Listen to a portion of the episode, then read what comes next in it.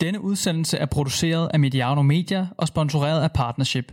Specialister i sponsorater og kommersielle partnerskaber. Partnership er årsagen til, at vi kan lave disse udsendelser. God fornøjelse.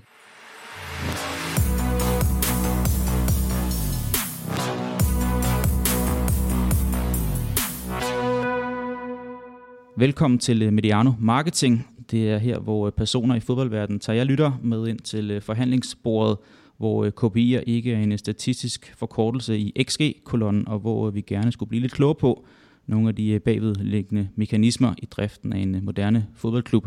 Mit navn er Kenneth Hansen, og jeg er i dag ledsaget af en af Danmarks største stjerner i fodboldverdenen. Han har optrådt for både FC Barcelona, Manchester United og nu i AC Milan. Der er ikke tale om Michael Laudrup, Peter Smeichel eller Jon Dahl Thomasson, men om dig, Kasper Stylsvig. Velkommen til Mediano, Kasper. Mange tak. Tak fordi jeg må komme. Selvfølgelig. Kasper, komme det, som, øh, det er sådan lidt øh, ja, op, i, op i luften for tiden, fordi at, øh, jeg står her med iført øh, latexhanser for, foran øh, mixeren i, øh, i Nordvestkvarteret i København. Du er et helt andet sted. Du er med på en Skype-forbindelse fra det italienske. Kasper, øh, du er født i 1972, øh, og hvis jeg har regnet korrekt, øh, så er du 48 år gammel, og så er du født og opvokset på den københavnske Vestegn i, i Glostrup. Er det ikke også rigtigt? Det er korrekt, ja. Det er Godt. korrekt.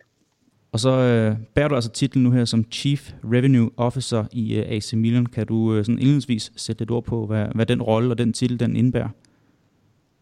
Jo, det kan jeg sagtens. Øh, jeg er det der kommerciel og marketing ansvarlig for AC Milan, så alt hvad der har med vores øh, marketing, digital, øh, partnersalg, øh, billetsalg, øh, VIP-salg, men også vores mediehus øh, og vores øh, forretninger sidder under mig, vores fodboldskoler også. Så alt, hvad der bringer indtægter på nær spillersalg, sidder faktisk under mig. Interessant. Det er noget, som øh, den her samtale selvfølgelig skal øh, komme til at berøre. Jeg skylder lige at sige, at øh, Mediano Marketing er lavet i samarbejde med Partnership, og lidt senere i udsendelsen kan du høre Rikke forklare om deres arbejde, der lidt ligesom Kasper skal ud på at involvere virksomheder i kommercielle hensener. Udsendelsen den er altså udgivet i Mediano Magasinet, og her i 2021 der har vi givet Mediano Magasinet et lille ansigtsløft, så fremover vil du møde mere det her businessagtige, der kommer til at dække det økonomiske, strategiske og ledelsesmæssige i øh, fodboldverdenen. Nå, Kasper, vi skal tilbage til dig, fordi at, øh, jeg kunne egentlig godt tænke mig, inden vi dykker lidt mere ned i din øh, nuværende rolle i det italienske, så kunne jeg godt tænke mig, at vi spoler tiden tilbage til din barndom, til ungdommen, fordi jeg tænker, mange af vores lytter, de sidder derude og tænker, at for at man skal være i en klub som AC Milan, du har også tidligere været både i FC Barcelona, i Manchester United og Fulham, så skal man være ualmindelig klog eller bit af en fodbold. Men, men hvad er sådan din øh, relation til fodbolden, og hvor var, hvad var dit forhold til, til fodbold allerede fra barnsben af? Jamen, jeg har altid haft en sund interesse for fodbold. Jeg var opvokset i Ejby, der ligger ved Glostrup. Og det eneste, vi havde, det var enten var du spejder, eller også spillede du fodbold. Der var ikke så mange andre aktiviteter at lave. Øhm, så, så jeg valgte fodbolden, men øh, har aldrig haft talentet til selv at kunne spille øh, på det højeste niveau, men øh, spille i den lokale klub. Øh, og øh, jeg var nok en solid 12. mand, øh, da jeg blev lidt ældre, men jeg kunne spille mange forskellige roller.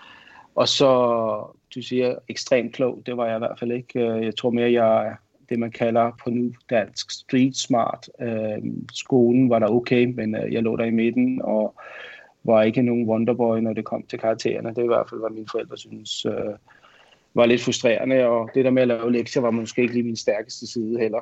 Men øh, så det lå i hvert fald ikke i stjernerne, at jeg skulle sidde i sådan en stilling som i dag, men jeg tror, det der ligger i det der, jeg, jeg har en god arbejdsmoral, og jeg, jeg er disciplineret. Øh, så jeg har i de sidste 15 år arbejdet i de klubber, du nævnte, øh, og før det, så har jeg haft sådan mere sådan traditionel uddannelse, hvor jeg har været øh, øh, salgselev og også toppet det op med, med, med en bachelor og en MBA.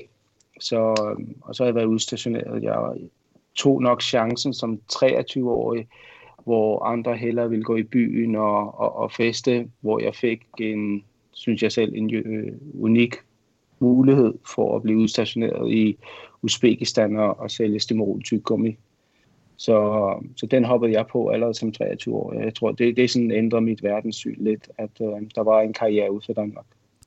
Du siger det her med, at skolen var ikke rigtig noget, der, der, der vækkede det helt store i dig. Øh, nu taler vi lige sådan 10 minutter inden vi har trykket optag, og jeg har læst nogle interviews med dig fra tidligere tid af. Sådan, du virker meget bevidst omkring det. Var du også allerede det for en tidlig alder omkring din, din evner og dine begrænsninger, så at sige?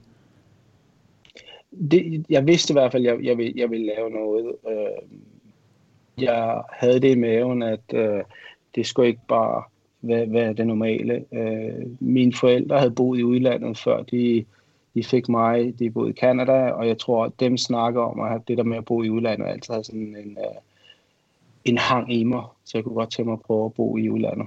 Øh, det var så i hvert fald ikke, øh, jeg vidste ikke, hvor Uzbekistan var, før, øh, før jeg blev sendt derud, så det var i hvert fald ikke, det skulle ikke have været min første destination. Men jeg mener, hvis man som ung har en mulighed for at komme ud og få en større rolle og blive nærmest døbet i den dybe ende af poolen, øh, så lærer man en masse, og man lærer også en masse om sig selv, og man lærer en masse om at, at stå på egen ben, og måske kæmpe med nogle udfordringer, man måske ikke havde fået, hvis det var, at jeg var blevet i Danmark.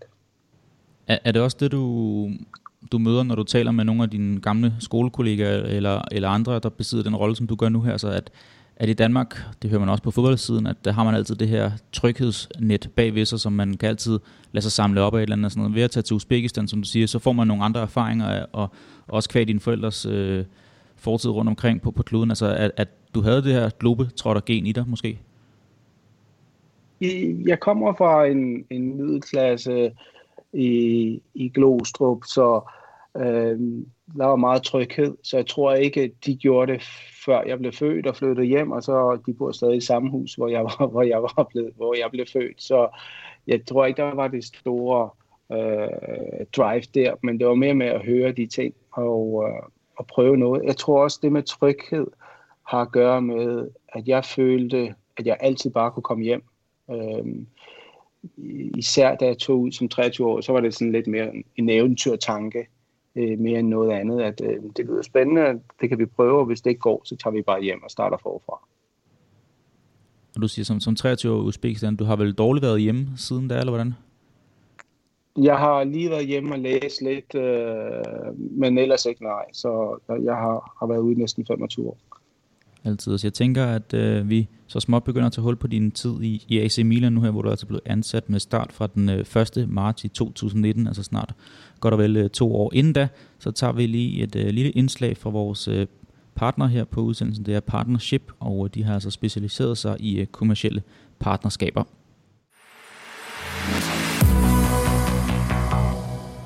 Mediano Marketing er sponsoreret af Partnership, som er eksperter i kommersielle partnerskaber mellem på den ene side virksomheden, som gerne vil indgå det rigtige sponsorat, og på den anden side rettighedshaver, som for eksempel et sporthold, en liga, musikfestival eller lignende, der ønsker at finde den helt rigtige sponsor. Kasper, øh, lidt omkring din, din tid i AC Milan, hvor du altså stadigvæk øh, befinder dig nu her, som sagt, øh, snart to år i klubben. Hvor var Milan hen? Vi kender jo Milan som det her øh, powerhouse i øh, europæisk fodbold op gennem 80'erne og 90'erne, særligt også med nogle Champions League-finaler i, i nullerne. Men hvor var Milan hen rent kommercielt, da du kom der til i, i starten af 2019? Jamen, det, det var langt tilbage. Øhm, der var slet ikke den infrastruktur, som du forventer for, for, for stor en klub som, som AC Milan.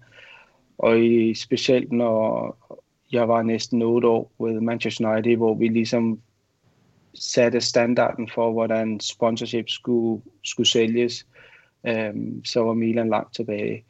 Og øhm, der er ikke blevet investeret i den kommercielle side af klubben, og det er egentlig ikke nogens fejl, fordi når man har ejet af premierministeren af Italien, så har man egentlig ikke brug for en, uh, en, uh, en kommersiel side, fordi Berlusconi var ligesom, kan man sige, uh, face of the club, så han var vores uh, posterboy. Så, og så har fodboldens verden på den kommercielle side ændret sig ufattelig meget de sidste 15 år.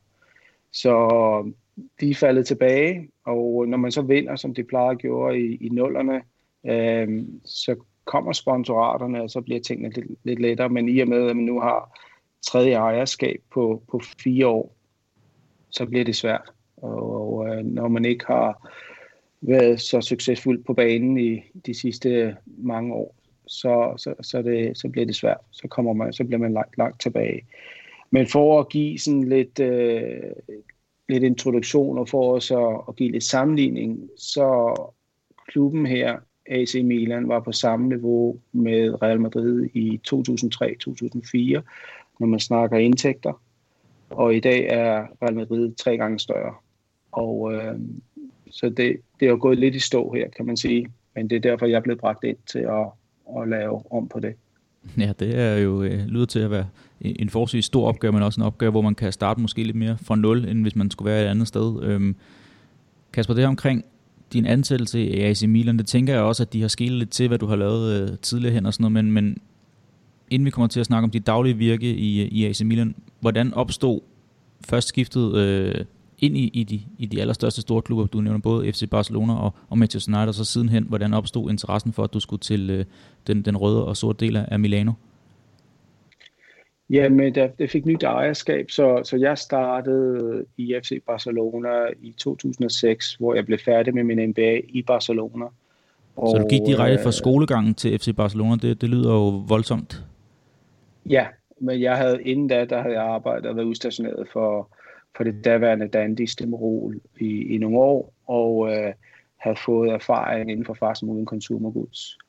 Og øh, havnede så og var, blev ansvarlig for Spanien og Portugal for Dandy i 2003. Men øh, virksomheden blev så solgt til Cadbury Schweppes, og øh, de ville så rykke mig tilbage til Østeuropa, og det ville jeg ikke. Så i stedet for at gå tilbage, så, så fandt vi en løsning, og øh, jeg begyndte så at læse min fuldtids MBA i 2004, og blev så færdig i 2006. Og med sådan en MBA, det er, jo, det er jo lagt op til, at man skal skifte karriere, eller man skal i hvert fald tænke over, hvad man så vil. Og, og derfor er der mange, der går ind og bliver konsulenter, eller de går i investment banking osv. Jeg vil gerne blive i Barcelona. Der er ikke så mange muligheder i Barcelona for en udlænding. Øh, men jeg var heldig at blive ansat i FC Barcelona i deres kommersielle afdeling og var ansvarlig for, for Kina, Mellemøsten og Afrika og skulle udvikle, udvikle de markeder. Og der var jeg så to år, og så, så røg jeg så til Manchester United, og øh, da de startede deres. Så det, da jeg blev ansat i AC Milan, så kiggede de på min profil, og de kiggede på, uh, hvad jeg opnåede. Og som jeg sagde tidligere, Manchester United er en reference i den kommercielle verden på, hvordan man sælger sponsorater. Øhm, og vi havde en meget fintunet maskine, der, der, der stadig gør fantastisk arbejde og den måde, de gør tingene på i Manchester United, er blevet nu, øh, kan man sige, øh, kopieret af, af mange andre klubber, men ikke kun klubber øh, i fodboldens verden, også i andre sportsgrene. Og det er en meget, kan man sige, øh, fokuseret approach, hvordan man, man sælger. Så det er, det er rigtig salg, hvor i sportens verden, i før i tiden var et sponsorat jo nærmest en, en kop kaffe, og så sad man og forhandlede lidt, og så fandt man ud af, hvor deres brand skulle sidde, og så, så skrev man en kontrakt på det.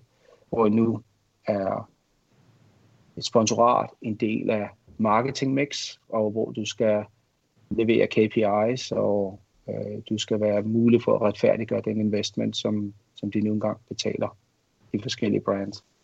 Og Hvordan, hvordan fungerer det i, i forhold til din rolle i de her klubber, du har været i? Er, er det på samme måde som på spillerfronten, at, at, at der også opstår nogle forhandlinger, fordi at man, man gør sig attraktiv på en måde, og, og er fodbold også en lukket kreds i, i dit felt, altså man mere skiller til, hvem har haft succes i samme øh, rolle, i stedet for at tage en udefra i en anden øh, branche, for eksempel en, der har solgt øh, smykker og uger, som der har været dygtig til det. Altså ser man på det, at, at man hellere vil have en fodboldmand, i, så at sige?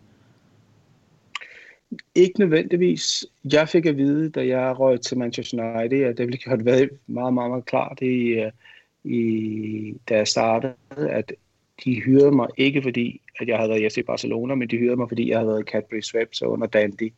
Så klassisk trænet øh, fast moving consumer goods. Så forstå salg og marketing og branding osv.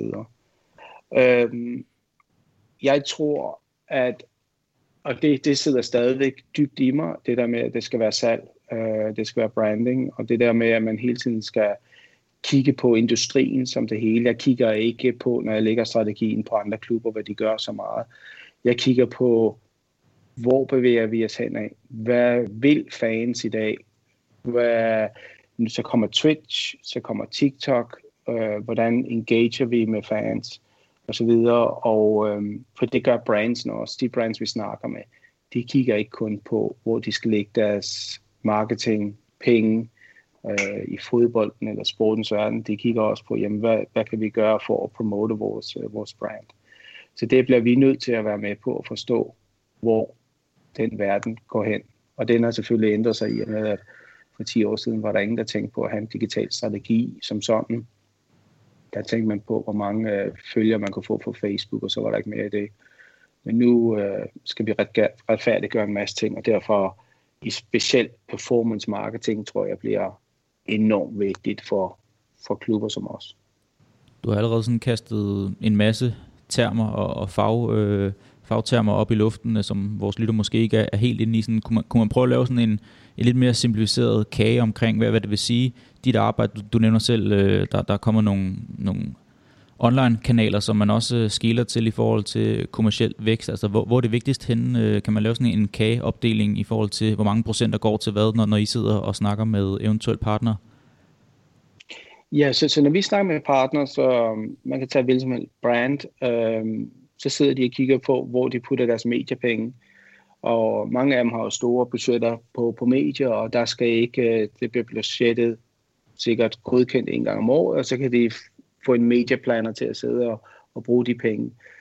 Så snart man starter sponsorater, så begynder det at blive mere øh, personligt, fordi øh, hvorfor vælger man en klub øh, som AC Milan over Real Madrid? Er det fordi marketingdirektøren er en fan af AC Milan? Hvad gør det ved kannibaliserer man fans for Real Madrid, hvis man skriver med, med AC Milan og alle de ting? Og det er der, hvor vi skal have en nok data til at vise, at øhm, hvorfor de skal investere deres penge hos os. Er det stadig en ting, det der i, i, i så store klubber, som du har arbejdet i, at nogen også lægger deres penge på grund af en, en hjertelig øh, relation, og måske lidt, lidt knap så konstruktiv relation til, til en klub? Det, det ses, ja. Det ses stadigvæk, absolut. Er, er du bevidst om det, når du sidder ved forhandlingsbordet? Altså, du, jeg har også læst øh, i nogle interviews med at du siger, at du er forhandler med stort F, og du simpelthen ikke kan lade være med at forhandle i enhver given situation, altså om alt, øh, både når du er afsted med konen på, på, på badeferie og sådan noget, så skal der forhandles på, på de lokale markeder også og sådan noget. Altså, er det også noget, du er bevidst om, når du sidder på bordet, at, at du har sat dig ind i, hvem du sidder overfor? Ja, jeg ved fuldstændig, hvem det er, jeg sidder overfor, og det er der, hvor vi har det, der hedder Insight Marketing, hvor de giver mig en profil om, hvem det er, jeg sidder overfor. Så jeg ved, og så tager jeg selv noter af, at jamen, altså, drikker han kaffe eller te, så næste gang jeg møder den, øh, den kunde, så ved jeg lige, hvad der er, om han skal have øh, sukker i teen, eller hvad, hvad det er, så ved man det. Og jeg tror, det der med, at man, man er observant på, hvordan ens kunde reagerer, det er utrolig vigtigt. Øh, en hvilken som helst salg, det har ikke noget at gøre med specielt øh, sport eller fodbold, men en hvilken som helst salg. Vi alle kan godt lide at blive solgt til, hvis det ikke er for direkte. Vi alle kan godt lide at blive forkælet, og det er derfor, man, hvis man går ind på et luksushotel, og de ved alt om en, og, og de, de taler en med, med navn og, og så videre. Men ydermere, hvis man også ved, at kunden har børn, og hvis man ved navne og alder på børn, når man spørger til dem næste gang, man møder dem hjemme, Så jeg tror 100% på, at, øh, som man siger, at folk køber folk. Uh, people by people.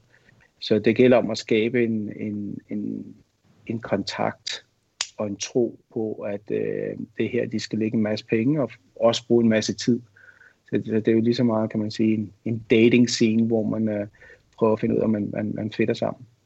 Det er, jo, det er jo virkelig interessant, øh, også fordi det kan lyde meget øh, banalt at sige, at, at det er bare også noget, i forhold til en, en menneskelig relation, men det er jo det, jeg hørte dig sige også, at, at du er også en, en form for, ja, en, du er både en sælger, men også en, en, en form for, at, at, som du siger, et, et lille partnerskab, der skal, der skal oprettes bare mellem dig og den, den forhandlende øh, part på den anden side af bordet også. Øhm, Hvordan vil du beskrive dig selv? Øh, du, du har også øh, ved andre lejligheder sådan kan du sidde som en menneskekender, men hvad med, hvad med sådan noget som humor og sådan noget? Der skal man også lige tune ind på, hvad det er for en person, man sidder overfor. Jo, Øh, absolut, og jeg tror, at det med, at jeg var 10 år i England, hvor, hvor meget af det bygget på humor, øh, i og med, at man er dansker, jeg tror, at den engelske humor sidder godt ved os. Øh, jeg voksede op med BBC og, og så videre, så, så der tror jeg, at humoren er, er en god ting. Og jeg tror også, danskere, vi har en lav, øh, hvad kan man sige, øh, der er ikke den her store power distance, så vi har nemt ved at snakke med, med, med andre mennesker, og øh, vi måske ikke går så meget op i sig selv, men vi går op i hele verden om, omkring det. Det betyder så, at det gælder om, at, at man ved, tror jeg, øh, den måde jeg ser det på, at som menneske kender, at man øh, kan tale om mange forskellige ting. Man vil måske ikke kunne tale så dybt om forskellige ting, men øh, man kan i hvert fald tale med om mange ting. Det tror jeg, det er helt klart en fordel, når man er en sat. Du, øh, du nævnte, øh, da jeg spurgte omkring, hvor Milan var henne sådan, øh, kommercielt, da du trådte til, at der var noget, noget, noget arbejde at løbe på øh, i din tid i Manchester United, inden vi færdiggør din fortid og, og snakker mere om din nutid nu her. Der, der øh, var du med til at løfte klubbens kommercielle indtægter med 250 procent, har jeg læst mig frem til. Hvordan kunne det lade sig gøre? Var, var United på det tidspunkt, du trådte ind i klubben, også i sådan et sweet spot i forhold til at det var måske lige på bagkant af nogle, nogle rigtig, rigtig, rigtig store resultater, og, og at man så, altså, har, hvor, hvor stor indfægt har det sportslige niveau i en klub øh, på, hvor meget øh, klubben tjener rent kommercielt? Jamen, det, det er en stor impact, og øh, især med, med, med de største klubber, og det kan man se, hvem, hvem der, der tjener de fleste penge i dag. Da jeg kom til United i 2008, der havde de så lige vundet Champions League, og det, det hjalp jo så på det. Men det er ikke kun det. Det er også det, at man har det rigtige mindset, og man får lov til at investere i det kommercielle team. Og det gjorde vi i United. Øhm, vi ejerskabet der tog en chance og, og putte en masse penge ind i, i, i vores salgsteam. Vi fik lov til at hyre de folk, vi skulle bruge, men også vi, vi leverede varen. Øh, forstået på den måde, at indtægterne steg og vi fik øh, en masse store aftaler i hus. Så det er ikke nok kun at vinde, men man skal også, kan man sige, øh, mælke, ko, mælke koen, mens man kan. Og øh, det er ikke alle klubber, der er gode nok til det. Øh, fordi at der kommer også en afgangse med at vinde, og, og den afgangse tror jeg ikke på samme måde var i, i Manchester United, hvor man hele tiden blev ved med at prøve på at blive bedre. Øh, så og det, det er det, jeg bringer til, til AC Milan nu med, med, med et sæt. Øh, vi har jo en DNA for at vinde i klubben, har vundet Champions League syv gange. Så det kan man mærke, at, at de folk, der arbejder her, gerne vil være tilbage til, da tingene var bedre, og, og man var en af topklubberne i, i, i verden. Hvad med sådan, øh, du siger, at i United der er oprustet i og, og allokeret penge over i det, men, men hvad, hvad med sådan på stabsfronten, hvad vil det sige, da I opjusterede det? Altså, kan du huske nogenlunde, hvor mange mand I gik fra og til, og, og hvor stor en impact det havde, at man fik flere hænder at, at gøre med sådan i dagligdagen? Jeg kan ikke huske uh, tallene, men på et tidspunkt var vi uh, bare på salgskontoret i London, uh, var vi 80 mennesker. Hold op. Jamen, det er også bare for at få et indblik til vores lyttere, ikke? Altså, hvor, hvor, hvor mange mennesker er involveret i det, det tror jeg, det er det færreste, der har et indblik i, så det, det er jo helt vildt tal med, med 80 styks.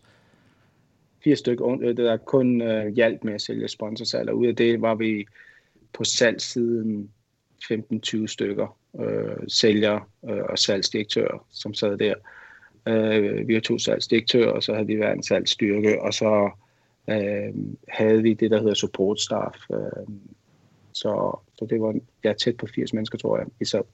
Hold da Jamen, det, det, det, det overrasker mig allerede, det, det, det tal der.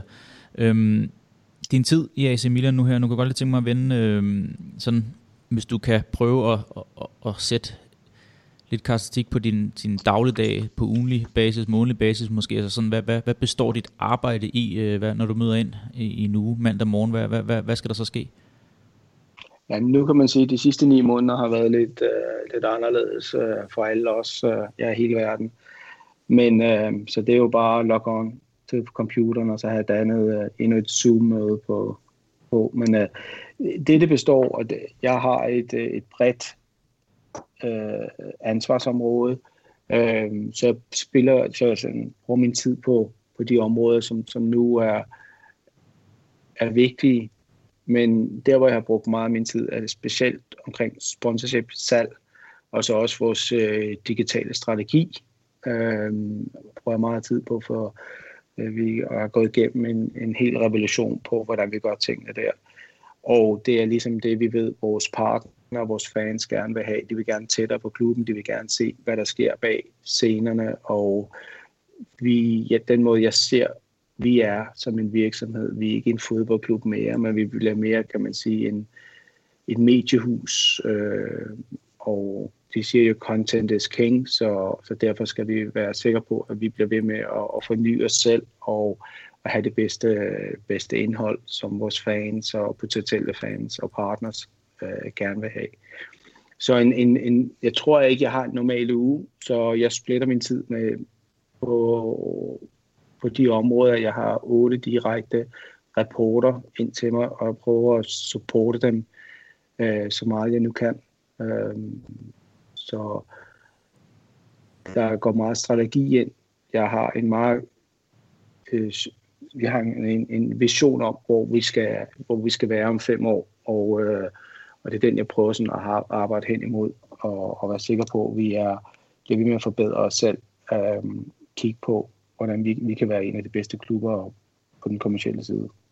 Der var lidt enkelt udfald der, men jeg, jeg tror, at, at du fik din pointe med indtil nu, så er det gået meget bekendt øh, ganske fint med, med forbindelsen. Vi håber, den holder, holder stik indtil nu. Øhm, Kasper, det her med partnerskaber, antallet af partnerskaber, er det også noget, man, man diskuterer sådan i, i din gruppe, hvor kan det blive et kludtæppe, hvis man har for mange øh, partnerskaber, der skal integreres både øh, på, på trøjen, på, på bandereklamer på stadion eller på, øh, ude, på, ude på nettet på, på diverse kanaler der. Altså sådan, er, er der et sweet spot omkring det også, hvor mange øh, partnerskaber man kan have, eller er det bare jo flere jo bedre?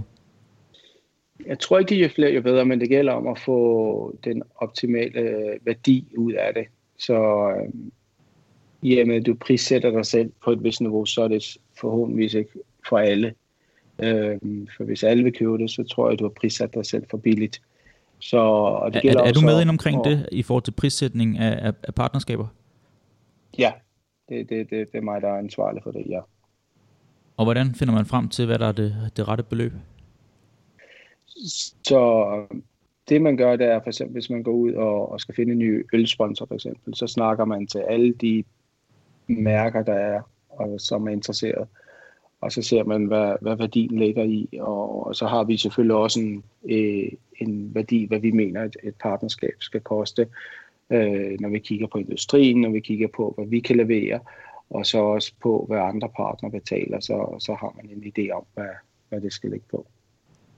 Og så er det selvfølgelig en, også en, en forhandling, hvor det, jeg plejer at sige, det gælder om at få så, så høj værdi med minimale rettigheder. Så har det gjort et godt stykke arbejde. Nu nævnte du selv øh, corona her øh, for lidt siden. Jeg havde egentlig lovet mig selv, at jeg ville prøve at holde det ude af udsendelsen, fordi jeg er sådan ved at kaste op på det her corona, hvad det har gjort ved, ved, ved fodboldsæsonen og den generelle øh, samfundsmæssige tilstand det seneste års tid. Men du nævnte selv, og jeg tænker også, at det en for dig, at, at du har måske været vant til i forhold til at lukke aftaler og lave aftaler med jeres øh, nuværende eller kommende partner og, og flyve rundt omkring i både ind- og udland. Hvordan har det været for dig at, at skulle være øh, altså, ja, reduceret til bare at åbne op for en skærm og, og logge på Zoom, som du sagde? Jamen det, det, det er svært, fordi jeg, jeg mener, for man virkelig skal få lov til at opleve AC Milan, så skal man for det første øh, mødes, man, man skal se, hvem det er, og så skal man også have en oplevelse, hvor man ser et, et fantastisk stadion, der er, er meget sådan, følelsesmæssigt involveret i en kamp, øhm, og vi har nogle fantastiske fans, så, så komme på, på San Siro er i hvert fald øh, et salgspunkt for os. Så det er, det er svært. Øh, jeg føler, vi har gjort et fantastisk arbejde. Salgs, salgsteamet har gjort et fantastisk arbejde. Øh, men det kræver jo en masse Zoom-kald øh, og så videre, men du får ikke den samme følelse for det. Og det, jeg snakkede om først i programmet, var omkring det der med, at man skal være menneskekender. Det er, det er ikke nemt, når man sidder på en skærm og kigger på hinanden. Øh, og jeg savner det med at rejse ud og møde, møde, møde, møde kunder. Øh, det første år, jeg var i Manchester United, der var jeg ude og jeg talte faktisk, jeg skrev alle mine, mine rejser ned, og jeg tror, jeg brugte 550 timer på en flyvemaskine på et år. Så det er lidt mere end en, en, pilot gør. Der kan man nå mange Zoom-møder nu her. Ja. ja. Men øh, er du blevet, kan du mærke, at du gradvist er blevet bedre til at mestre den disciplin med de her Zoom-møder online? At man måske er blevet skarpere til det her mod slutningen af 2020, man var i begyndelsen, da det hele rullede ud? Ja, jeg tror generelt set, og det er jo et samfundsspørgsmål, men jeg tror generelt set, at, at folk er blevet mere nærvær, selvom det foregår på en skærm, og det der med, at man godt øh, må snakke om sin familie og sine børn og, og, og så videre, det tror jeg er en naturlig åbning af næsten hver eneste Zoom-kald, jeg tager, så snakker man tre minutter om, hvordan står situationen til Italien, og hvordan står til USA eller England, og hvem man nu snakker med. Øhm, det tror jeg, men det del også det, der man sidder og glor ind i folks øh, soveværelse, man sidder og glor ind i folks kontor eller hjem, kan man sige. Ikke? Det, ja. det er sådan lidt anderledes, end, end man har været vant til. Så jeg tror, man er blevet sådan lidt mere sådan personlig. Øhm, I starten folk, de tog et slips på, når man havde Zoom-møde. Det gør de ikke i dag. Ikke at de står i pyjamasen, men øh, de er måske lidt mere afslappet. Og øh, det føles måske meget mere personligt nu, end det gjorde i starten. Og det taler bare ned det, du sagde for lidt siden med, hvor vigtig den her personlige relation er, når der skal lukkes nogle aftaler rundt omkring. Øhm, jeg så også lige på din LinkedIn-profil øh, for nylig, du sagde, at, at du føler egentlig, I kom godt i land i forhold til 2020 med de partnerskaber, I fik indgået med det øh, content, I fik lavet på jeres øh, sociale kanaler også og sådan noget. Men, men har, du, har I nogle tal på, har I allerede nu en, en idé om, hvad, hvad 2020 bragte sådan på, på bundlinjen? Ikke at du skal sidde og sige nogle, nogle helt øh, åbenlyse tal, men, men nogle procenter på noget i forhold til, hvad, hvad coronaen kostede? Øhm, den er selvfølgelig kostet dyrt, men det er især på vores øh, billetsal og VIP-salg, som har, selvfølgelig har vi ikke haft nogen øh, fans i stadioner, når man har et stadion på næsten 80.000, øh, med en kapacitet på næsten 80.000, så, så betyder det selvfølgelig noget på bundlinjen. Men når man snakker partnerskaber, så har vi, så er vi kommet i mål. Vi, øh, vi har gjort fantastisk arbejde, men vi har også været ekstremt fokuseret. Øh, jeg tror, vi har én partner, som valgte ikke at forny af strategiske årsager. Så øh, det synes jeg, men så har vi så formået at få en håndfuld nye partner ombord. Så det, vi er bedre nu, end, end vi var for et år siden. Hvad med sådan, når, når man kigger ned på, på Milans øh, lønningsliste med hvem der, der er rundt omkring i klubben, det, det er nogle halvstore navne. Sådan, øh, har du noget at gøre med den sportslige sektor overhovedet øh, på, på sådan en daglig, ulig basis? Ja, på, på ulig basis absolut. Vi, vi, vi sidder på, på samme kontor, øh, og vi har et vi rigtig, rigtig godt øh, samarbejde med dem, fordi at øh, mange af de rettigheder, vi sælger, det er med, at vi skal involvere vores spillere. Og øh, der har vi formået at få et rigtig godt system i, i, på plads. Selvfølgelig, hvis der er corona og, og så videre, så er det svært at, at, at komme til spillerne og få lov til at lave de aktiviteter, de nu engang skal. Men især på den digitale side har vi formået at få et rigtig, rigtig godt samarbejde op at køre. Kasper. Vi, vi har et, et godt system på plads. Ja, det var jo egentlig også en, en, en helt tredje mand, der har sat den her samtale op øh, indledningsvis. Det var Alex Rasmussen, der også har været med tidligere her i, øh, i Mediano Marketing med nogle udsendelser, da han var i FCK sammen med vores chefredaktør Peter Brygman. Øh, hvad er din, din sådan, relation arbejdsmæssigt til, til Alex, og, og hvor tæt arbejder I også øh, sammen? Jamen Alex er, er, er, er her i klubben, og vi, vi sidder på, på, på samme kontor, så, så absolut, og så i og med, at han er dansker. Øh, vi kigger som regel ikke på, hvor folk kommer fra, øh, forstået på den måde, at øh, vi vil bare ansætte det bedste talent, vi kan, vi kan få, og, og Alex er en af, en af dem i industrien. Og han har snart et år på banen i AC Milan, meget bekendt. Ikke? Han kom lige et års tid senere end dig. Ja. ja. Øhm, vi talte lidt om det her med, at I, I, I spiller ind omkring den sportslige sektor. Har, har man nogen, øh, kan man sige noget om, hvis I laver et par gode aftaler, øh, lukrative aftaler, kan det så generere penge over i et eventuelt transferbudget i den sportslige leder, når øh, Maldini eller Pioli skal, skal finde en ny øh, mand her, måske allerede i, i januar og februar? Absolut. Så de ved også, øh, jo flere penge jeg kan producere, jo mere kan de bruge. Så det er, det er ganske simple former. Og, og hvad, hvad betyder det så, hvis man kigger på, at uh, Deloitte laver den her Football Money League opgørelse? Der uh, var Milan en del af, af top 20, også top 10 op gennem nullerne og, og i starten af, af 10'erne. I, for et par år siden, der røg man helt ud af top 20, og har faktisk været ude af top 20 i to af de tre seneste sæsoner. Øhm, hvad har det sådan af betydning for klubbens brandværdi, at man er ude af det her fine selskab? Nu ved jeg godt, det er, en, det er selvfølgelig en, bare en, en rangering, som Deloitte laver, men, men, men har det øh, noget substans i sig overhovedet? Jeg tror, det eneste, der har kigget på den liste, det er de top tre klubber. Øh, vi andre kigger ikke rigtig på den, så jeg ved egentlig ikke, hvor vi er lige i øjeblikket, men det jeg fokuserer på, det er selvfølgelig at, at få flere indtægter ind. Øhm, og det er irrelevant, om det er et, øh, et, et, en ekstern, der fortæller, hvor jeg ligger. Jeg ved godt, at vi skal producere mange flere øh, penge, og vi ikke har gjort det godt nok de sidste 10 år. Men øh, så kan man sige, det, hvis de var succesfulde, så var det ikke sikkert, at jeg sad her, som, som, som jeg sidder i dag. Så jeg ser det som en kæmpe udfordring, øh, at, øh, at jeg er en del af det her projekt. Og øh, nogle gange kan man godt sådan klø sig lidt i, i håret og sige, jamen, det er da utroligt, at de er så langt bagud i forhold til andre klubber, men, men omvendt kan man også sige, at det, det er det, der er muligheden for mig for at kunne vise, øh, hvad det er, vi kan implementere her. Og øh, det, vi har formået at lave det sidste år, det er i hvert fald, i, vi går i den rigtige retning. Og hvad er så øh, dine arbejdsopgaver, altså hvor der ligger mulighed for udvikling her? Så også i Italien er man jo meget transparent med de her øh, lønbudgetter i spillertrupperne, altså på den sportslige sektor, der, der ligger Milan angivelig nummer 5 med et budget på omkring 90 millioner euro, hvor at øh, Juve topper med, med næsten tre gange så meget. Altså er det en ambition for dig via partnerskaberne, at, at Milan kan præstere et øh, budget, der måske er lige med bysbørnene for Inter med omkring 150 millioner i stedet for de her 90? Øh, nej, jeg tror ikke, det, det, det er så, så meget det, vi kigger på. Vi kigger mere på, hvor har vi muligheder for at forbedre os. Og øh, jeg kigger ikke så meget på, på, på Inter Juventus. Øh, jeg kigger mere på, hvor, hvor tror jeg, vi kan lande. Og det er i hvert fald højere end det over de næste det, det fem år. For vi har så meget potentiale her, som, øh, som vi nu bygger på. Og, øh, og det er det, der er vigtigt for mig.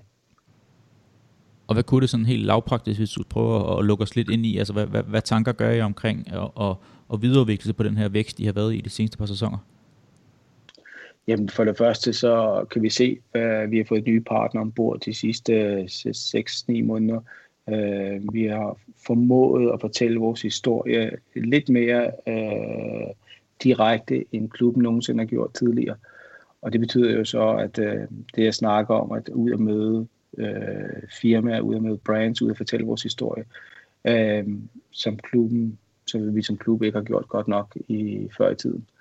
Så, så det er jo det, der vi ser som muligheden. Vi har også mulighed for, for at sælge andre sponsorater øh, til større brands, og øh, det, vi har en unik historie.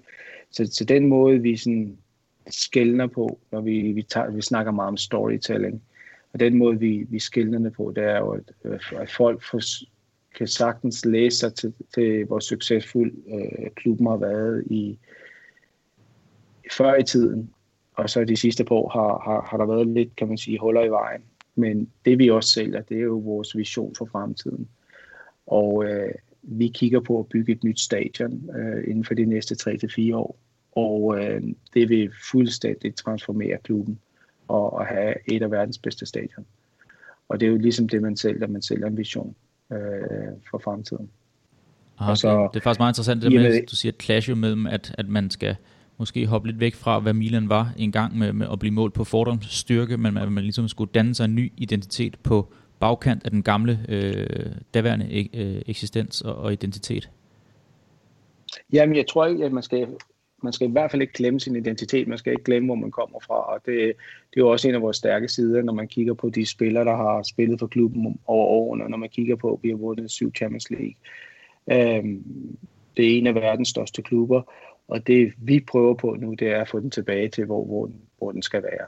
Og det, det skal være en af verdens største klubber.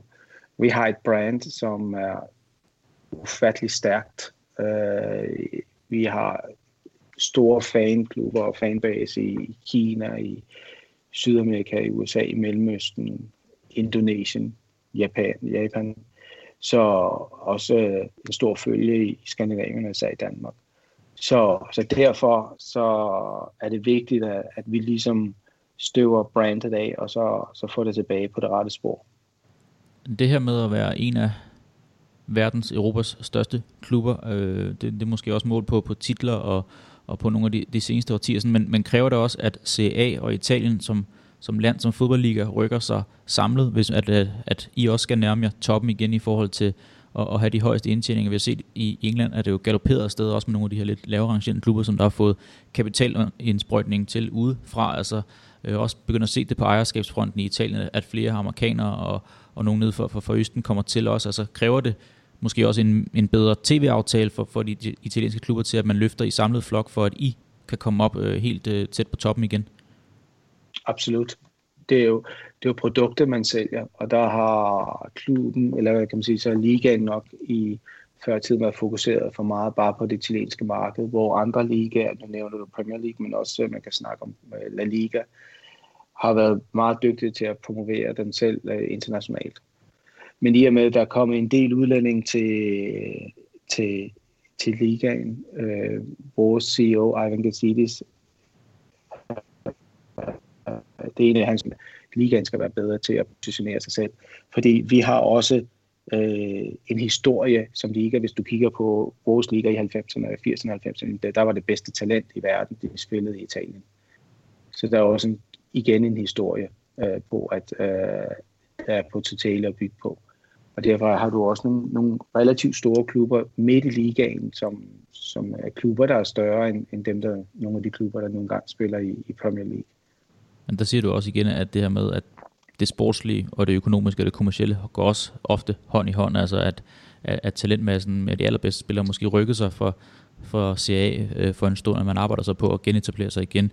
Men, men nu, nu nævnte jeg helt indledningsvis i min introspeak øh, det her ord med KPI'er, øh, performance, øh, Key Performance Indicators. Øh, er det også noget, du arbejder med, og i så fald, hvad, hvad hedder de så, når du har dem skrevet ned på din liste? Jamen, vi, vi, vi, vi kalder dem KPI'er også, og, og der, der, der, der fokuserer vi meget på det med, med hensyn til, hvor vi skal være.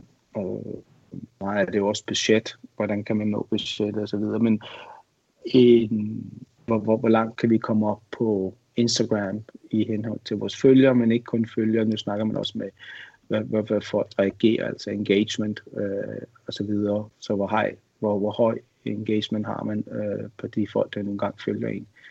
Øhm, og det er jo sådan noget, hvor folk virkelig, øh, og firmaer virkelig bruger det som en indikator for, hvor populær klubben er. Jeg tænker sådan en, en kopi kunne også være at komme tilbage i Champions League, måske mere på det sportslige aspekt, men hvor meget kunne det spille ind på det økonomiske og kommercielle aspekt og komme tilbage i den fineste europæiske øh, klubturnering igen? Jamen, det, det er jo vigtigt. Det ligger i vores øh, DNA, at vi skal være i, i Champions League. Og øh, så, så det, det er en naturlig ting. Vi, vi, vi snakker ikke så meget om, om det, fordi vi, vi nærmest forventer det. Vi har vundet turneringen, som jeg har sagt et par gange, nu syv ja. gange, så vi forventer, at vi, vi, skal, vi skal være der. Hvad vil du åbne sådan for dig af, af døre og komme, komme tilbage i Champions League? Jeg tror ikke så meget, det vil, det vil åbne så, så, som døre, men jeg tror mere, det sender et signal om, at øh, det management team, der nu er ansvarlig, og, og den ejer, der nu er ansvarlig, kan levere på det, vi har sagt, vi vil levere.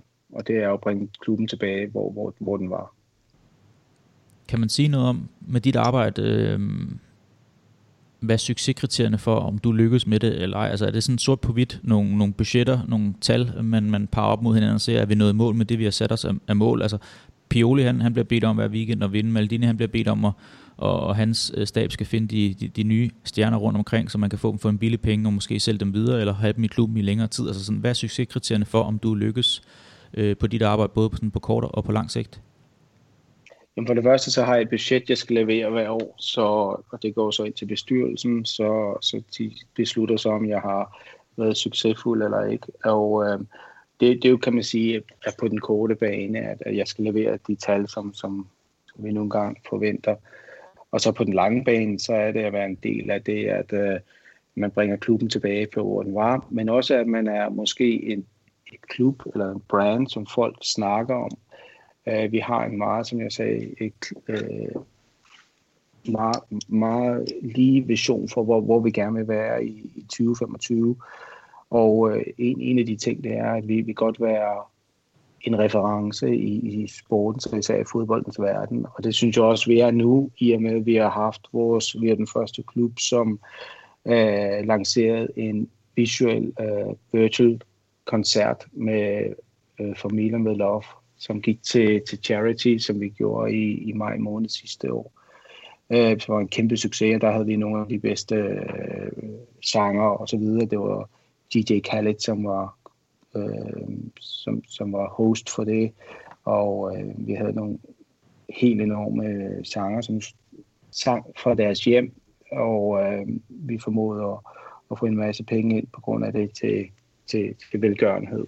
Og, og være med til at have sådan nogle nærmest tænke ud af boksen og finde ud af, jamen, hvordan kan vi merge for eksempel øh, musik og fodbold og entertainment og fodbold. Hvordan kan vi være anderledes end andre klubber, som bare bliver ved med at gøre det samme. Det tror jeg, det er et succeskriterie for os.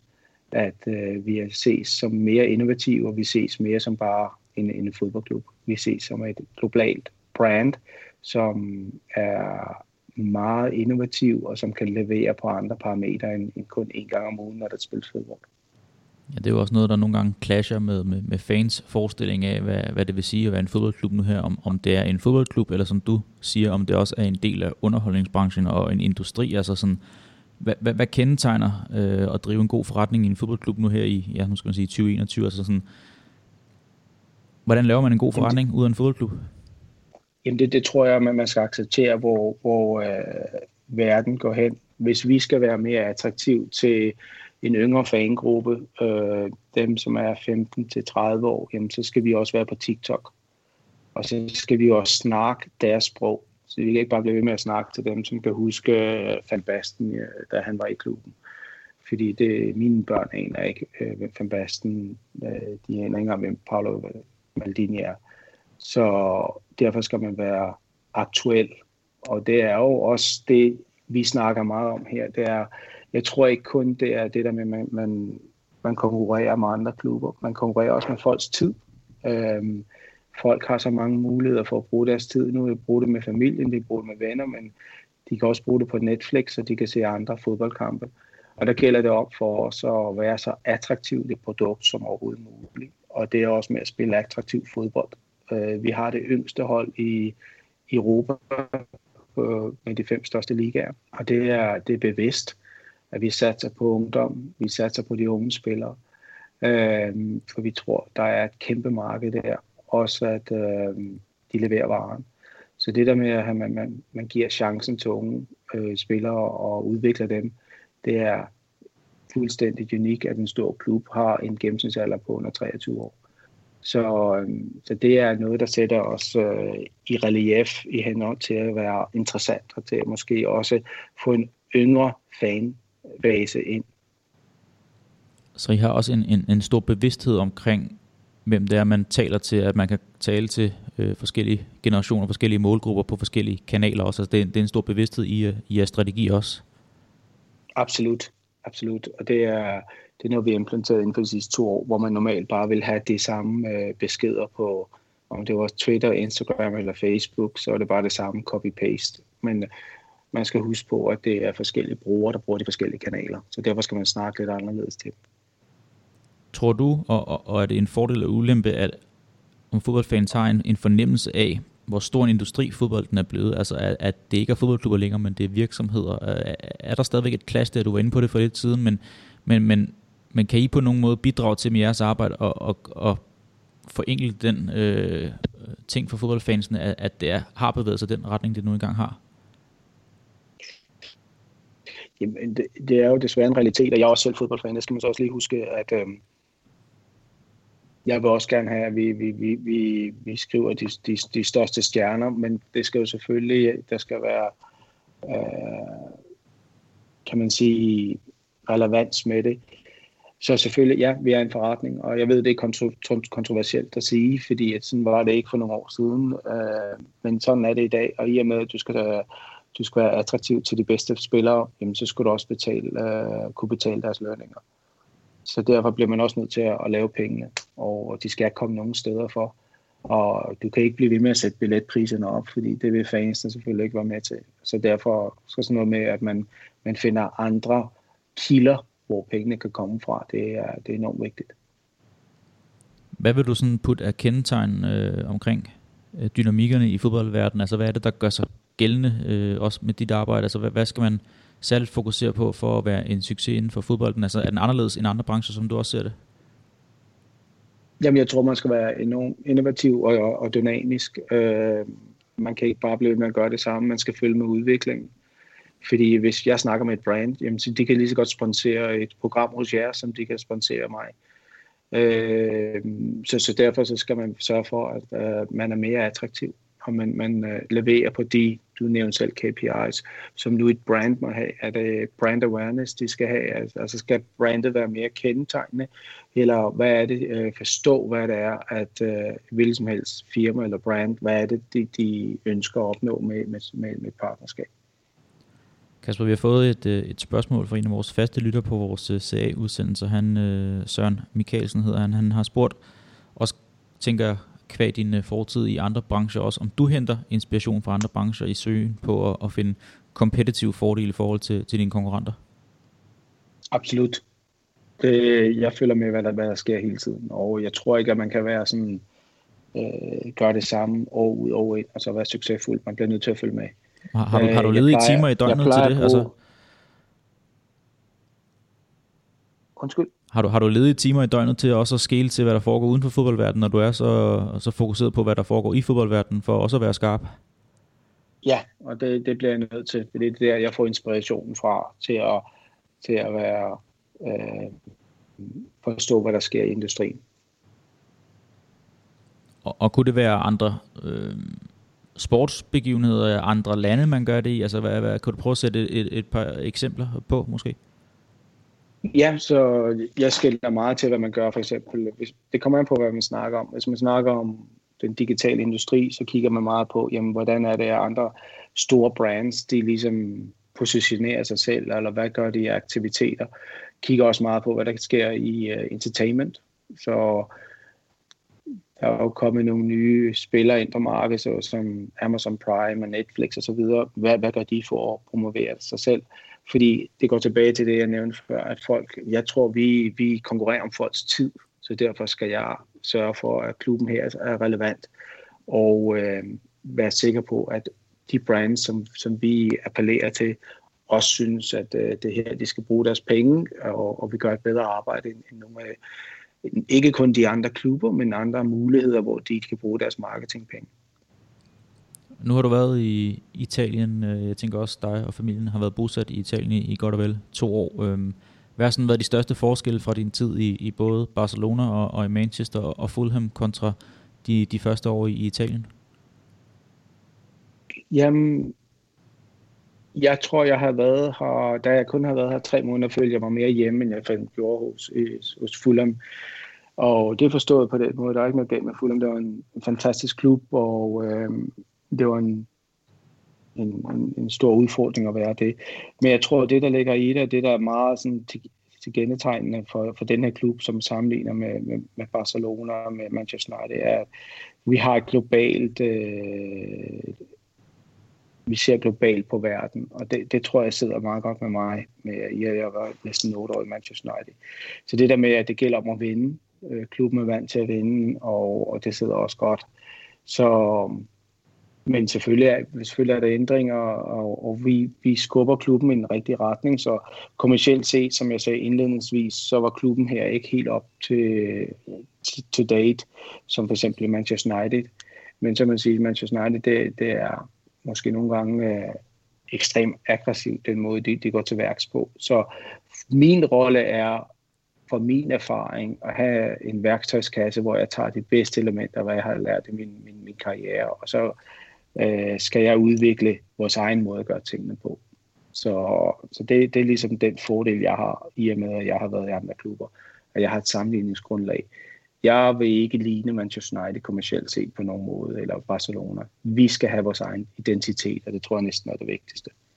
Men det her med at, at se fodboldfans som forbrugere også, du, du nævner selv det her med, der kommer måske ikke så meget kulturelt clash ind i det ved at være i, i Spanien, England eller Italien, fordi at, som jeg også hørte dig sige, altså så kigger I på Milan som en global spiller, så en fan hos jer er ikke nødvendigvis en italiener, men en global fodboldinteresseret.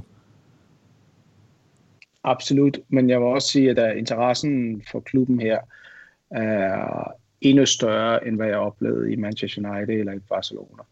Og det var nok det største, øh, kan man sige, øh, overraskelse, i og med at jeg kom her til, hvor meget der lokal interesse er i, i klubben, øh, og hvor meget, øh, det er selvfølgelig også i Barcelona, men, men hvis, hvis øh, tingene på banen ikke går ordentligt, det har jo en kæmpe indflydelse på, på byen øh, som sådan, og, og på, på befolkningen her. Så i og med, at tingene går okay pt., øh, så er der i hvert fald et bedre humør alle steder.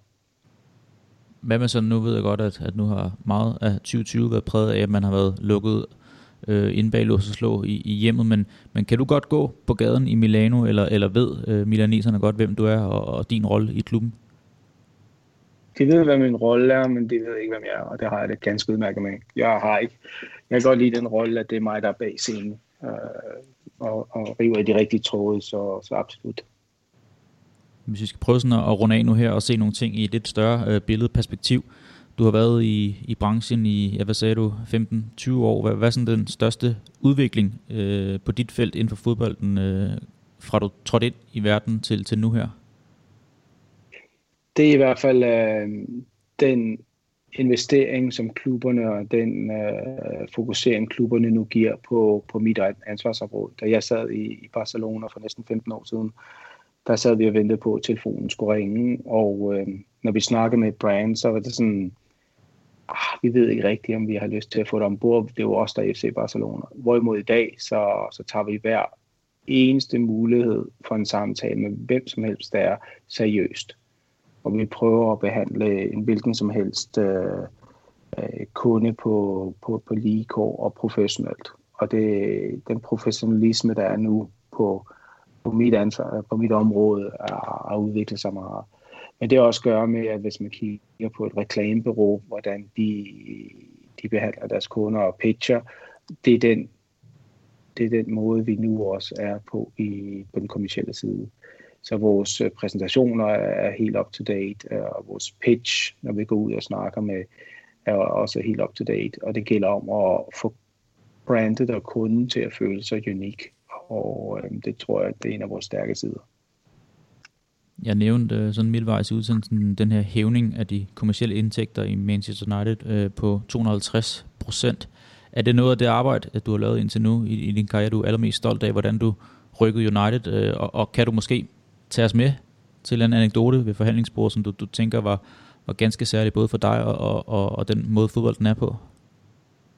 Nu var jeg en del af teamet, så, så den, den udvikling, der var i Manchester United, var ikke kun øh, på mine skuldre. Øh, men det var en fantastisk øh, kan man sige, periode det var der, det var sjovt, og vi var ligesom en opstart, øh, fordi vi vidste ikke helt, hvad vi gjorde, og vi omskrev reglerne for, hvordan man solgte sponsorater, og hvordan man aktiverede øh, sponsorater, især i fodboldens verden. Så det var en, en, en fantastisk udvikling, og det var sjovt at være med. Hvorimod det er også blevet etableret nu, og det er ikke, det er ikke helt det samme. Så, øh, men, men jeg er, er da stolt over, at jeg har været, været en del af det team og øh, udvikle den proces, som, som de stadig kører på. Øh, men absolut, det jeg kigger på mere, i stedet for at tænke det, der, hvordan kan jeg gøre det endnu bedre i, i AC Milan? Og hvordan kan vi være sikre på, at øh, vi bliver ved med at forbedre os selv her? Så det, det, det er det vigtigste. Har du sådan, øh, lige for, for hoften af den, den seneste aftale, I har lukket, hvor længe har den været i gangværende, og og, og, og nogle af processerne omkring det. Kan du, kan du prøve at beskrive det for os, hvis der sidder nogle lytter derude, og tænker, det, det lyder meget interessant, det Kasper Stylsvig han laver, det kunne jeg måske også godt tænke mig. Jamen, for en af de ting, vi, vi, vi er stolte af her, det er, at vi formået at forny øh, med vores øh, trøjesponsor Emirates her i sommer.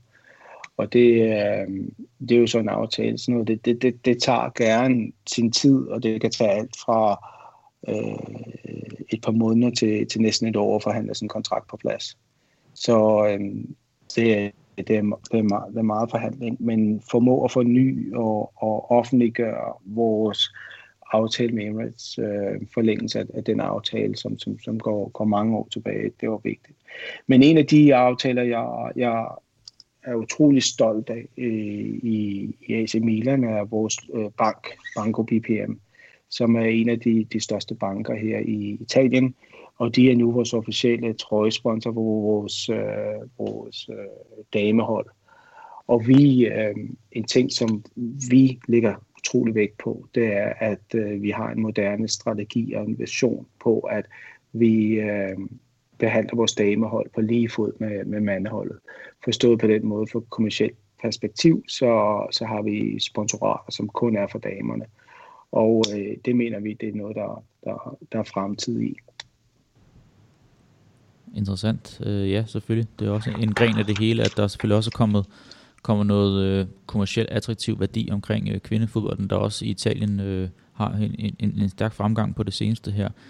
Kasper, øhm, jeg er ved at udtømt sådan mit papir med spørgsmål til dig. Jeg tænker, at vi har fået et, et godt indblik i dit arbejde og omkring de her mekanismer med økonomi, med, med struktur, med, med strategi omkring øh, de moderne fodboldklubber nu her. Sådan, jeg tænker også, en type som dig, han stopper aldrig med at sætte sig nye mål. Øhm, hvad, hvad stiler du sådan efter fremadrettet, øh, inden at du skal lægge karrieren øh, på hylden?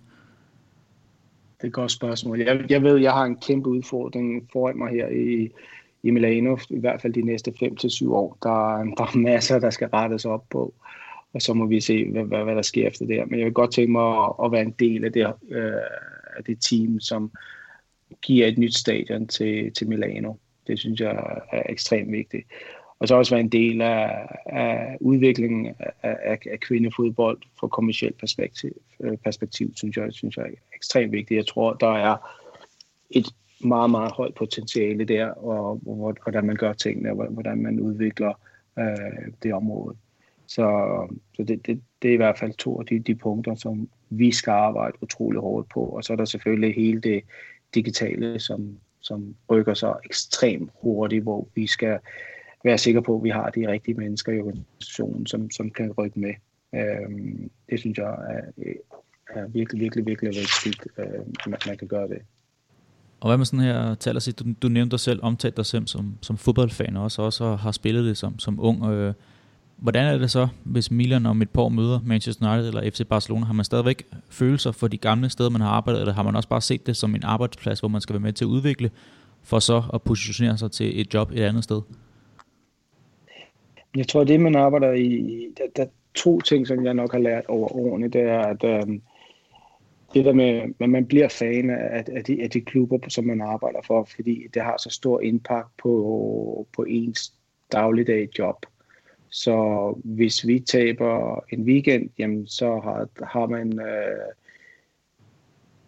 selvfølgelig en partner, som vil gerne snakke med det, eller alle folk snakker om det, eller hvis man vinder, hvis det går godt, så vil alle også snakke om det. Så hvad forventningerne er. Så, så det er impakten på, på det er, er, er kæmpestor. Så, så det, det tror jeg, det kan man ikke undgå øh, overhovedet på nogen måde. Så, så du er blevet Milan-fan i løbet af de to seneste sæsoner, og håber også, at, at det måske bliver det til jeg. en, en Scudetto? Det, det, det, var, det var jeg allerede. Det, har, det var mit hold øh, i Italien øh, igennem mange år. Så, øh, så det, det, det var lidt noget at falde for dem. Og så det var ekstra glæde, at det var dem, der rakte ud efter det, måske ikke bysbørnene fra, fra Inter eller Juventus i stedet for. Øh, så gik det jo helt op i, i en højere enhed. Det øh, har udsendelsen her også gjort, synes jeg, langt hen ad vejen, øh, Kasper Kasper Styls. Mindre du har noget her på falderevet, så tænker jeg, at vi, vi runder af for, for snakken her. Absolut. Ja, det, tak fordi jeg måtte være med. Det er virkelig interessant. Så der, der er meget at fortælle om. Der, det er en meget dynamisk øh, verden, vi lever i, og især på fodboldens side, hvor for et år siden, så var vi på knæ. Vi øh, gjorde det ikke særlig godt. Øh, vi har lige fået en ny øh, manager ind, og så et års tid efter, så, så er vi et af de mest succesfulde hold i, i Europa, så tingene ændrer sig lynhurtigt, og det gælder om, at man, man, man er med på det. Ja, det gælder også om at nyde succeserne, når de så er der, fordi som du siger, det er en meget omskiftelig fodboldverden, vi, vi lever i, så så øh, ja, al øh, held og lykke i den resterende del af sæsonen, både på, på banen, hvor det, øh, det måske kunne lugte af et mesterskab det første siden 2011. Det vil i hvert fald en, en tæt titelkamp i det italienske også held og lykke uden for kridtstregene med at lukke aftaler. Det lader til, at øh, det bliver på Zoom i nogle måneder nu, og, og ikke så mange øh, slipseture rundt omkring i, i flymaskinerne, som du ellers har været vant til. Nej, desværre ikke, men vi, vi, vi tager det, som det kommer. Der er ikke noget, vi kan gøre ved det. Vi kan kun gøre vores bedste. Tusind tak, fordi du har lyst til at være med i udsendelsen her, Kasper Stylsvig. Mange tak, fordi du vil have mig. Selvfølgelig, og øh, det du har lyttet til, det er altså en udsendelse i øh, Mediano-magasinet med navn Mediano Marketing. Det var altså en øh, lille særudgave omkring øh, en danskers bedrift i øh, AC Milan. Mit navn er Kenneth Hansen. Tak fordi du har lyttet med.